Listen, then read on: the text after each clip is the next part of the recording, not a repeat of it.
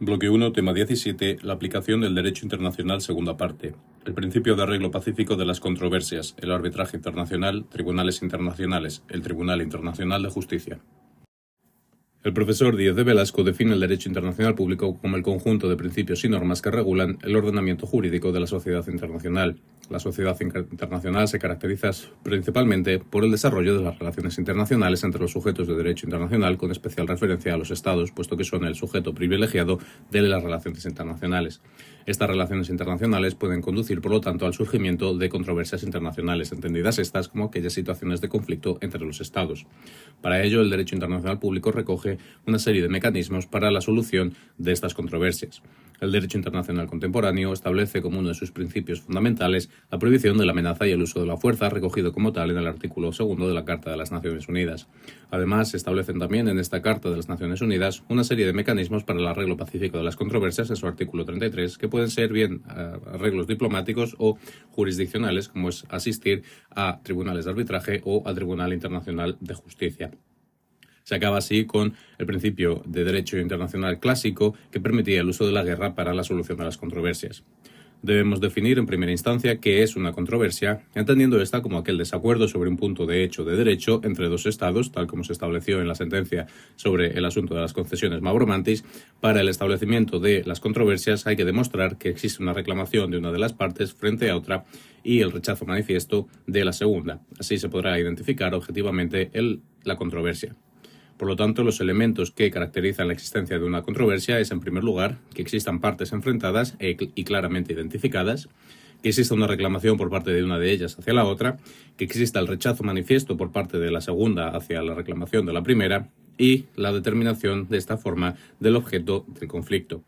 Eh, debemos diferenciar aquí, por lo tanto, la existencia de una controversia de lo que se clasifica como tensión de las relaciones internacionales, donde la tensión no identifica claramente el objeto o puede que no tenga eh, una reclamación expresa y un rechazo manifiesto por ninguna de las dos partes. En cuanto a las controversias, pueden ser de dos tipos, bien de tipo jurídico, las cuales se pueden solucionar de acuerdo con el derecho internacional público, o de tipo político, cuya solución requiere la modificación del derecho internacional o la negociación entre las partes para alcanzar una solución eh, acorde.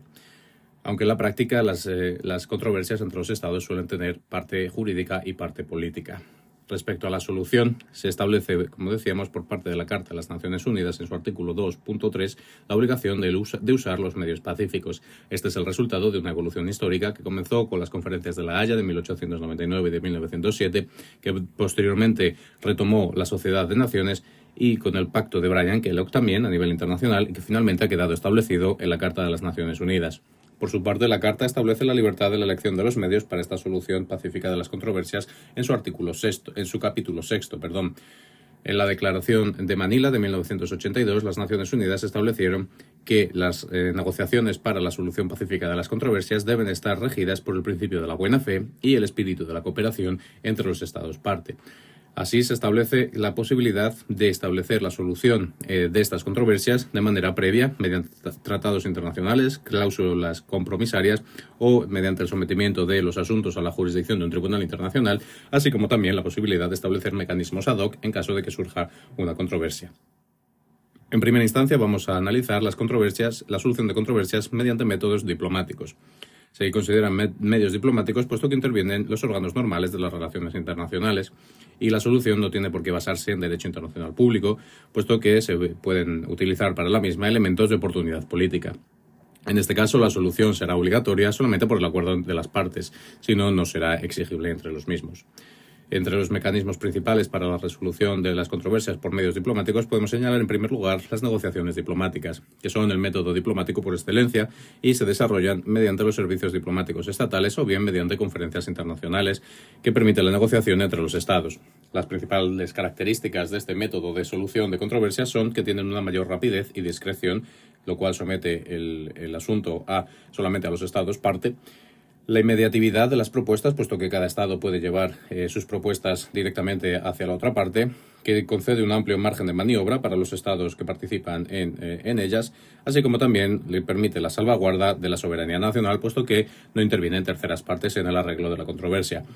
No obstante, se establece como principio que las negociaciones diplomáticas siempre deben estar regidas por el principio de la buena fe. Entre las principales críticas que genera este método de solución es la diferencia entre el poder de negociación entre los distintos estados, no siendo comparable la capacidad de negociación de una gran potencia con la de un pequeño estado. Por otro lado, tenemos también el método de los buenos oficios, que supone la participación de un tercero ajeno a la controversia.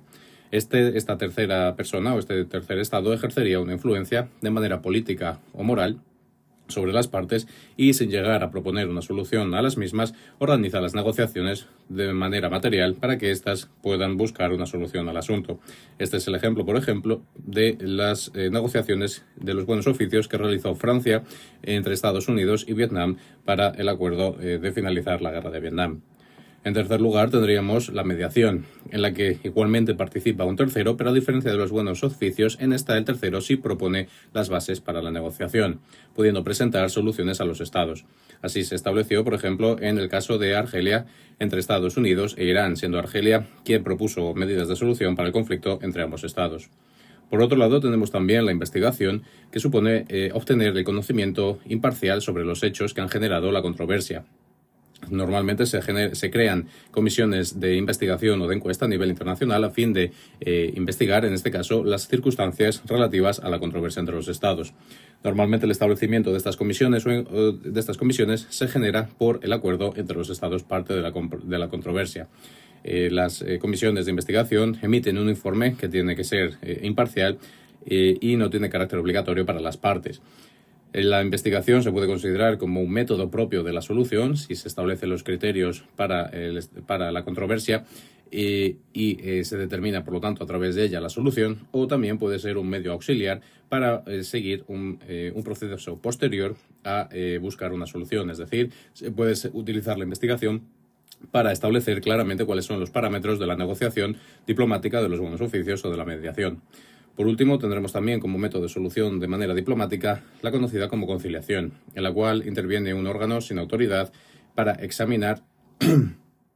y proponer una solución a los Estados partes. Este, este, órgano sin autoridad examina cuestiones tanto de derecho como de hecho y emite un informe donde presenta recomendaciones sustanciales para la resolución. Este generalmente es el método de solución eh, preferido en numerosos convenios, como por ejemplo el Convenio de Naciones Unidas sobre Derecho del Mar de 1982.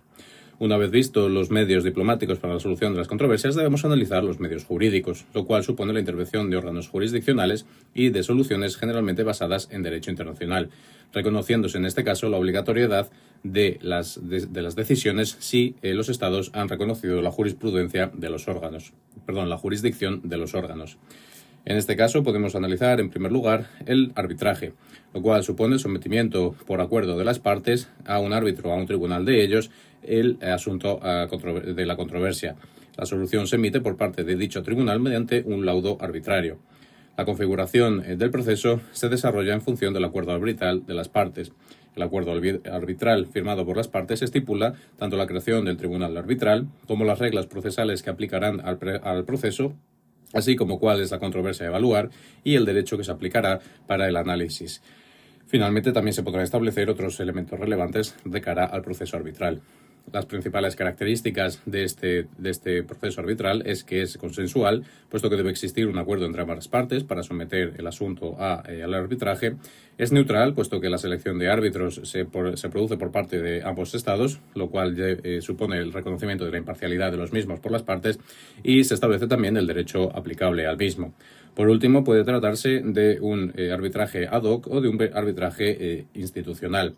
El marco jurídico que regula la solución mediante el proceso de arbitraje viene establecido por los convenios de la Haya de 1899 y de 1907, los cuales sirvieron para la creación de la Corte Permanente de Arbitraje en la ciudad de La Haya, que incluye una lista de candidatos o de posibles candidatos para la formación de los tribunales arbitrales, así como una serie de principios para el desarrollo de este procedimiento. Y, por otro lado, por el proyecto sobre el procedimiento arbitral de la Comisión de Derecho Internacional de las Naciones Unidas, que publicó en 1958.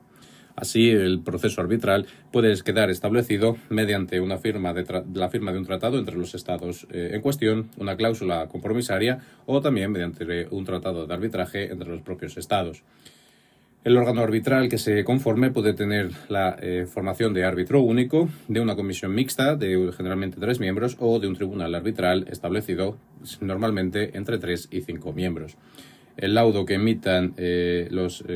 los tribunales arbitrales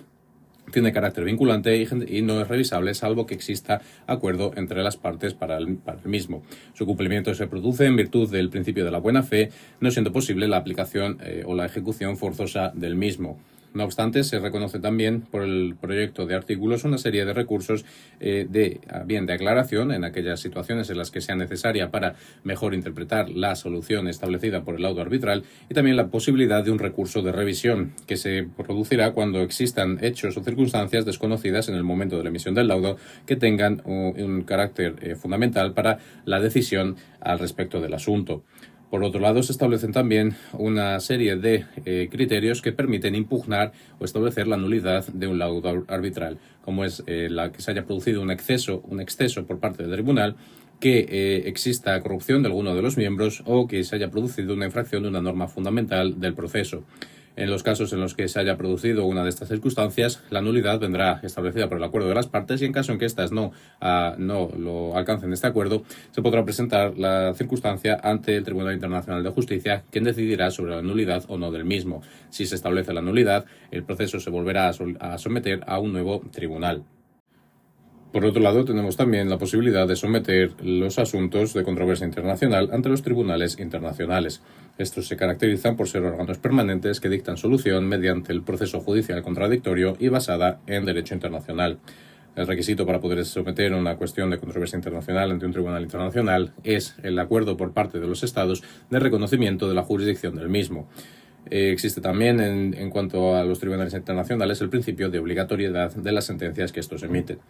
Respecto a los tipos de tribunales a nivel internacional, existen distintos en función del ámbito que tienen. Así, por ejemplo, a nivel universal tenemos, a nivel general, tenemos al Tribunal Internacional de Justicia, a la Corte Penal Internacional o al Tribunal eh, Internacional de Derecho del Mar. A nivel regional podemos destacar el Tribunal Europeo de Derechos Humanos, el Tribunal de Justicia de la Unión Europea o la, Corte Interamericana de la Organización de Estados Americanos. También se pueden crear, sin embargo, tribunales con características ad hoc, es decir, para la resolución de procesos en cuestión, como fueron, por ejemplo, eh, los tribunales creados por Naciones Unidas para los conflictos de Ruanda y de Yugoslavia. No obstante, en este punto debemos destacar la participación o el especial papel que tiene el Tribunal Internacional de Justicia, que el artículo 9.2 de la Carta de las Naciones Unidas reconoce como el órgano judicial principal de las Naciones Unidas.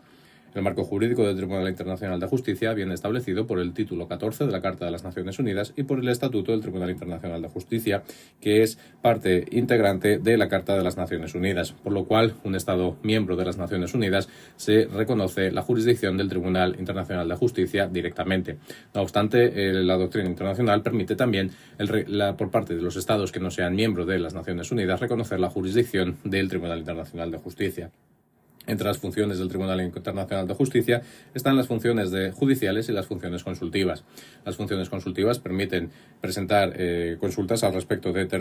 determinados temas de derecho internacional público, tanto a los Estados como a eh, los organismos de las Naciones Unidas, principalmente a la Asamblea General de las Naciones Unidas y al Consejo de Seguridad de las Naciones Unidas. No obstante, también se permitirá la presentación de asuntos consultivos por parte de los órganos especializados, siempre que estos versen sobre asuntos de la competencia de los mismos y hayan sido previamente autorizados por parte de la Asamblea General de las Naciones Unidas.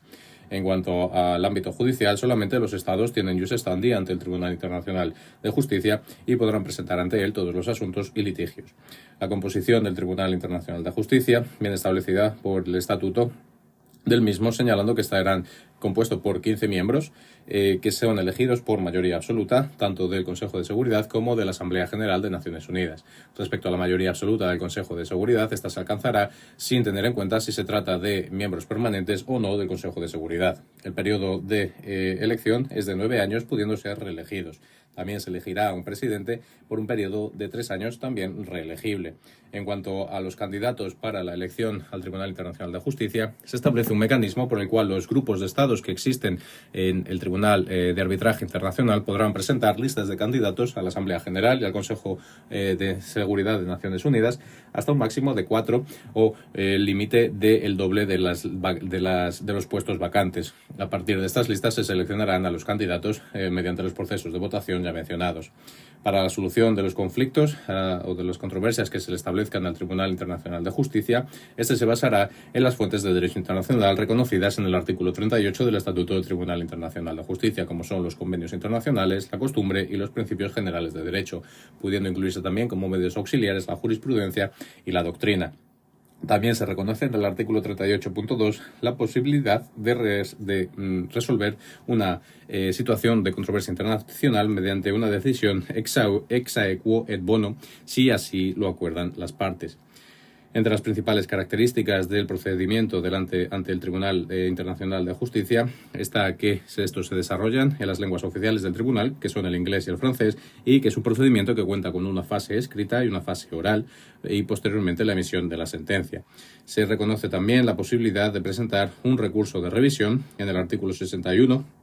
de la Carta de las Naciones Unidas, donde se señala que este se presentará cuando se haya producido el descubrimiento de un nuevo hecho fundamental que influya sobre la decisión en el plazo establecido de seis meses desde que se haya descubierto este hecho y hasta un máximo de diez años tras la emisión del primer fallo. La Corte, sin embargo, podrá exigir el previo cumplimiento del fallo eh, establecido antes de abrir el proceso de revisión. Por último, la Carta de Naciones Unidas reconoce la obligatoriedad de eh, las decisiones del Tribunal Internacional de Justicia, llegando a establecer la capacidad del Consejo de Seguridad de Naciones Unidas de forzar el cumplimiento de las mismas en el, en el artículo 94 de la Carta. Vemos así cómo el sistema de Naciones Unidas ha establecido un marco eh, jurídico general para la solución de las controversias que no implique el, recurso a la guerra o al uso de la fuerza. Entre los medios diplomáticos que hemos eh, señalado, estos son una lista considerada numerosa apertus, pudiendo los Estados elegir otros mecanismos para la solución de los mismos. También los métodos de arbitraje y de los tribunales internacionales permiten un marco jurídico más claro para la solución de las mismas.